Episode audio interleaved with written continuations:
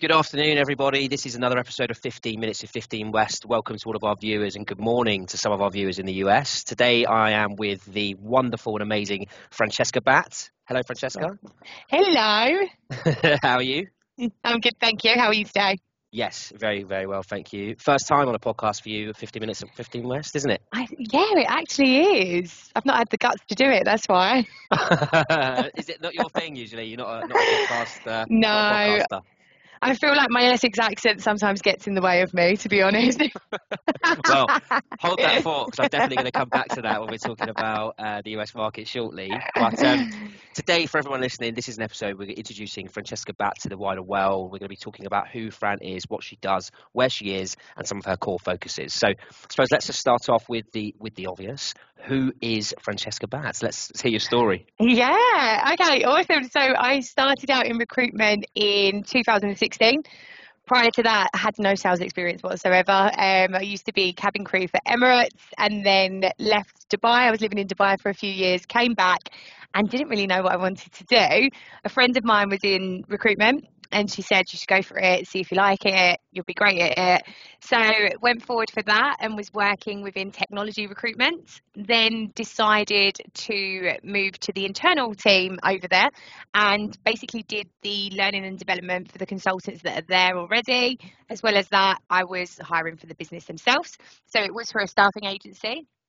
Um, and from there, I kind of got to the point where I knew that I've always wanted to live in New York and I've always wanted to kind of give this a shot here. And I see Sarah McPhee posted on LinkedIn that they was opening up the New York office at 15 West. Dropped her a message, and I guess the rest is history. Um, I've been in New York now since January. Been with 15 West since last year, so January uh, 2020 I started, uh, sorry, 2021. Um, and then I worked remotely from the UK for a year and then moved over officially in January of this year. So yeah, that's What a little bit about me. What a story! I always forget that you uh, you lived, you spent a couple of years in. Is it a couple of years in Dubai? How long was you out yeah, there yeah. I was there for two and a half years in the end, but couldn't deal with being a cabin crew anymore. It was too tiring. Yeah. Well, I I suppose was the, way too tired. the the cabin crew side and the Dubai side, those are much more interest. Those are much more interesting points, other than the the usual, which is fell into recruitment, didn't know how I got there, but Don't Same know as how I me. got here. yeah, exactly. Same as me. Same as me. Um, and why New York? Was New York always on the cards, or was it just getting out of the UK? Um, for me, it's always been on the cards. I travelled here so many times before. Absolutely fell in love with the city. Knew I wanted to be here one day. Mm. Always been a dream. It was kind of one of them. It's so cliche, but it's one of them moments when you grow up watching Sex in the City and you're like, Yeah. I want to be there. But my life is not like that here. So not exactly. Not yet. Give it time. Give not it time. yet, not yet.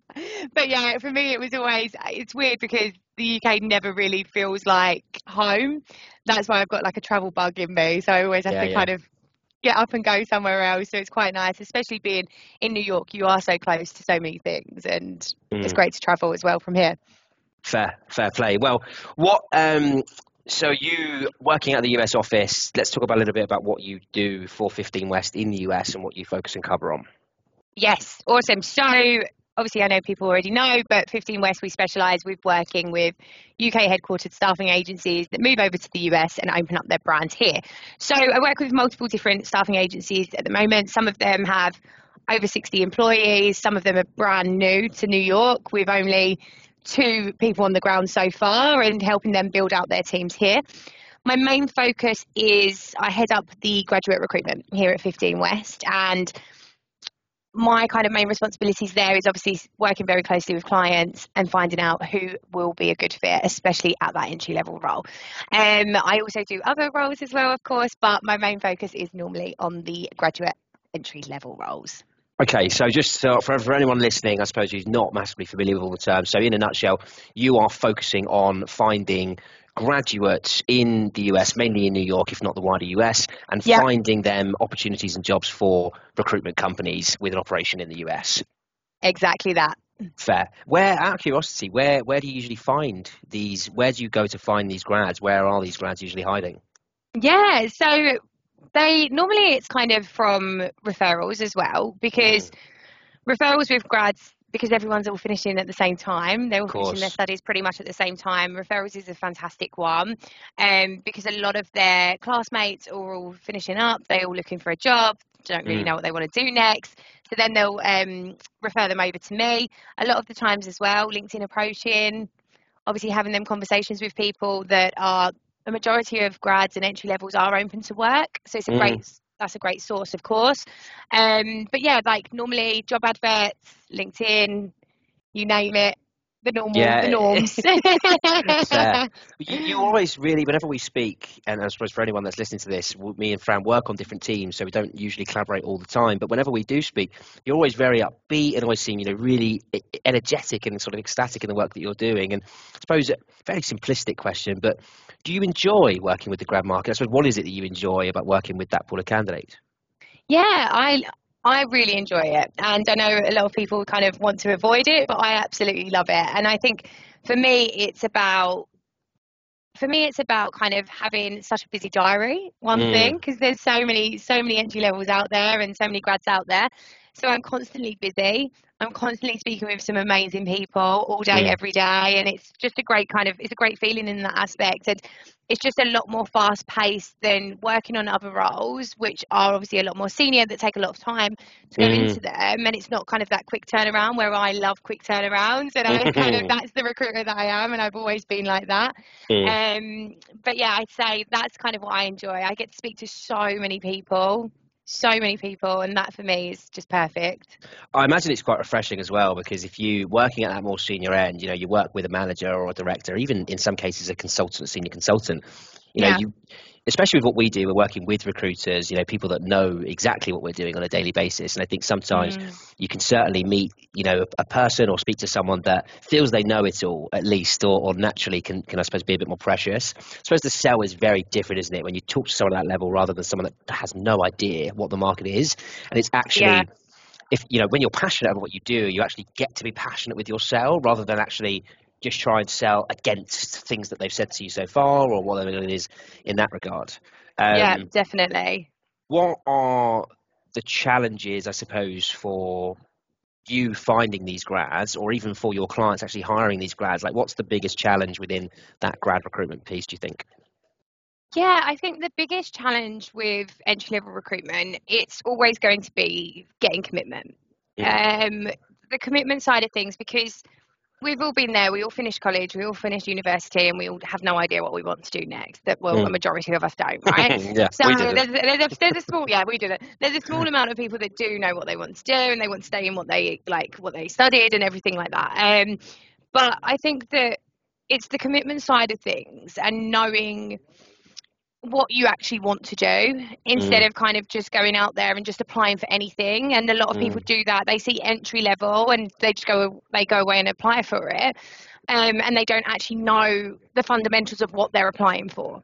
And for me that's a really hard point because when i'm speaking to people when i'm kind of going through a case of why do you want to move into recruitment? and no one's really got an answer for it or they don't really know what the job involves Mm. that's obviously a struggle because then it's like okay why don't you go away, do the research, and kind of we'll have another discussion once you've looked into it. And then when they do look into it, it's kind of a different story sometimes, but most of the time people do come back and they want to know, kind of know more. But I think that that's kind of, I would say, kind of that's a main point for any entry level recruiters.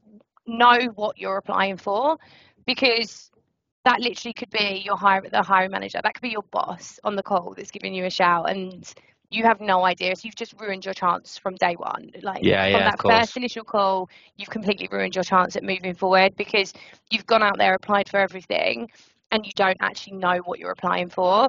Um, as well as that, obviously the big thing, there's a lot of places that are hiring entry level. So Mm. everyone you speak to, they're not just interviewing at one place, they're interviewing at several places. Mm. With um, a lot of clients, it depends what kind of their process is, especially with entry. Some people take three, four interviews, whereas other businesses out there are doing maybe like two interviews and they're doing the first initial call and then straight in for that final. Um, so, yeah, time's a big thing. Time's Mm. a major, major challenge because if they're not committed to hiring entry levels quickly, they are going to lose them. Yeah, yeah. I think, yeah, of course. There's there's probably those are just a few of them, right? I imagine there's probably loads of different challenges when you really think about it, of all the different Yeah. things that could go wrong, and different problems, etc. But fair. I, I mean, I suppose that it's tricky on both sides, isn't it? Because if you're a, a graduate, you know, who's Mm. decided or has just succumbed to learning about recruitment and wants to look into the industry, that's obviously a challenge because for yourself, because you need to learn. If you've got no knowledge, you need to know what you need to do and how to do it to, I suppose, open the right doors and be successful. But I Yeah. suppose from from your perspective, working with these clients day in and day out who are looking for these people, I imagine, uh, at least this is more, more just my own personal understanding and, and expectation, Mm. really.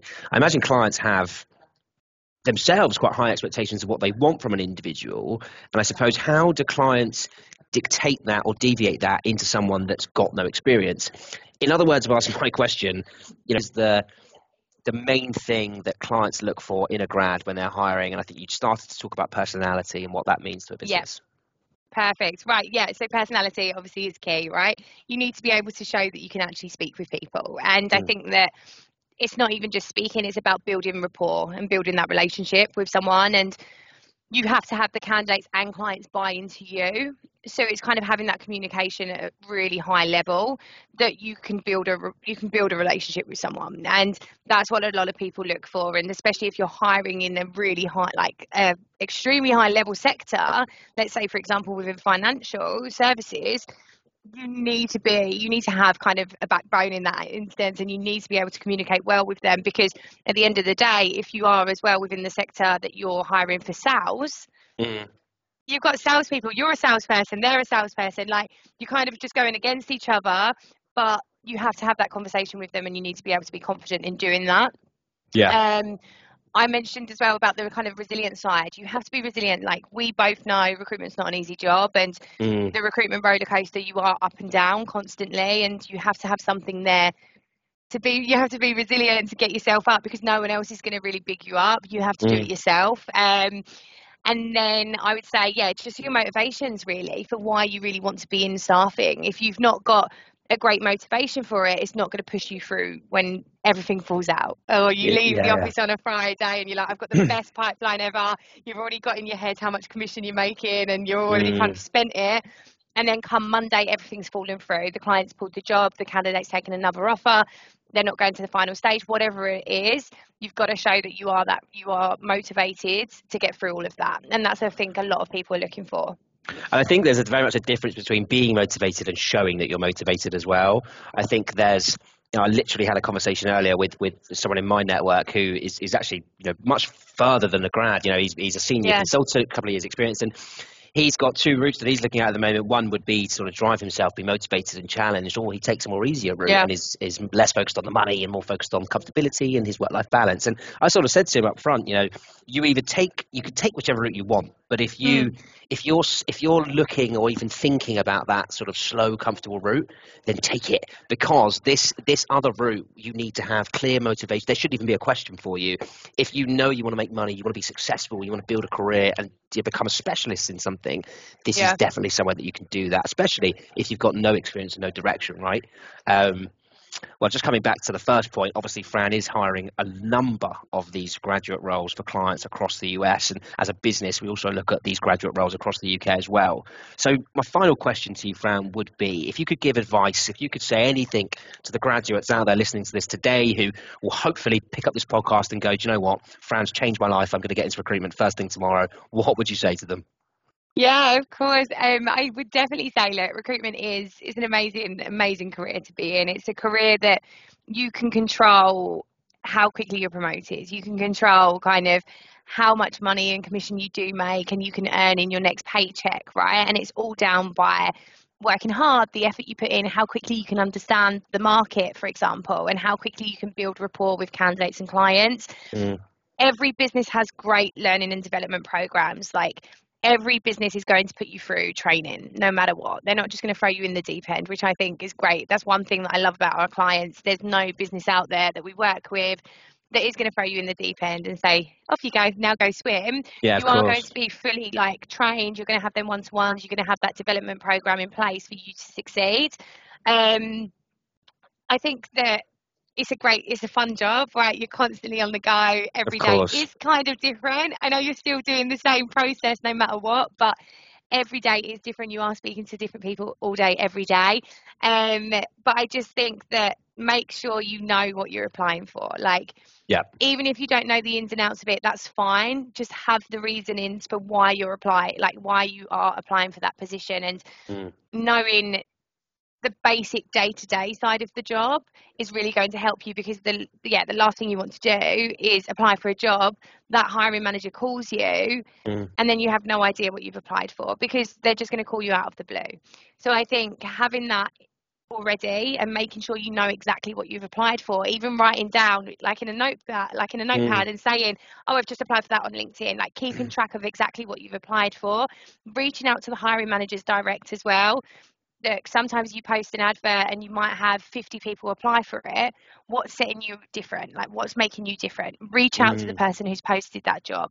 Say to them, look, I've just applied for this position. I want to have a conversation with you. Let's talk about it. And then you're kind of opening up that barrier and you're not missed within the part, like within every other candidate, basically. Um, but yeah, I think that's probably knowing what you're doing, knowing what you're applying for, Mm, and reaching out to people is probably like the best way to get your foot in the door as well. Yeah, I love that last bit. So going the extra mile, isn't it? It's it's again, it's a thing that I think sometimes grads don't appreciate. It you can have you have a you know a shiny degree with all the right qualifications, but Mm. six other people could also have that, and it's what sets you apart from those six people who did the same Yeah. thing as you. Um, Yeah. Fair. And if I could add any other, if I could add a final point to that, actually, I would say trust your recruiter because if you are working with a recruiter, then trust them. They know what they're doing. You know, and if you're working with Fran, trust Fran because she will she will certainly give you the best advice. But um, Thanks. I do well- try. I do try. oh, you need to try. You're definitely succeeding. But um, Fran, it's an absolute pleasure to talk with you about these subjects. I'm really, really pleased. I hope you've uh, hope your first podcast experience was a was a pleasurable one. It was. it was fun. Except for the headphone disaster, but we'll Oh, get well. there. now you now you've said that, I'll, I'll line you up for a for a weekly episode, shall we? A weekly segment. Only joking. All right. Well, thank you everyone for listening. Fran, thank you, and have a wonderful day.